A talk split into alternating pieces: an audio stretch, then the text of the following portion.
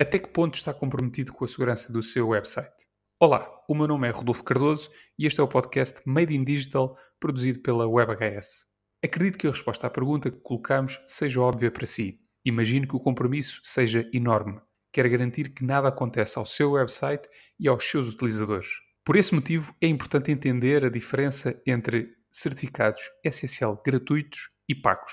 Os certificados SSL gratuitos dispõem apenas da opção de validação de domínio, o nível mais simples de validação, e o seu processo de emissão é simples e rápido. É realizada uma validação através de registro DNS. Concluídas as validações automáticas necessárias, o certificado é emitido. Já no caso dos certificados SSL pagos, tem a possibilidade de escolher entre três níveis de validação: a validação de domínio, a organizacional e a alargada. O processo de certificação da primeira é idêntico aos certificados gratuitos.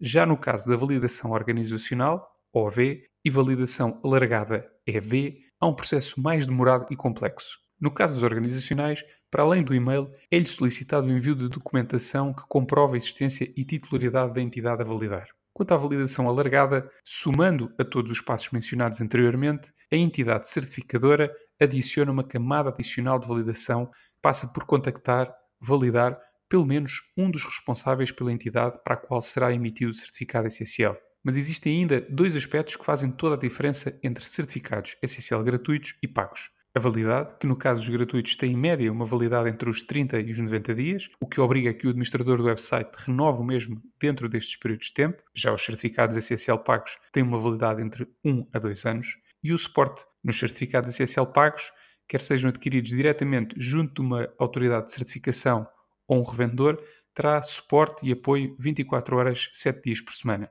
De forma inversa, os certificados SSL gratuitos não contam com qualquer tipo de suporte, um risco que poderá ser mais grave do que imagina. Agora, se tem mais do que um domínio ou utiliza subdomínios, é importante que ouça o próximo episódio. Até já!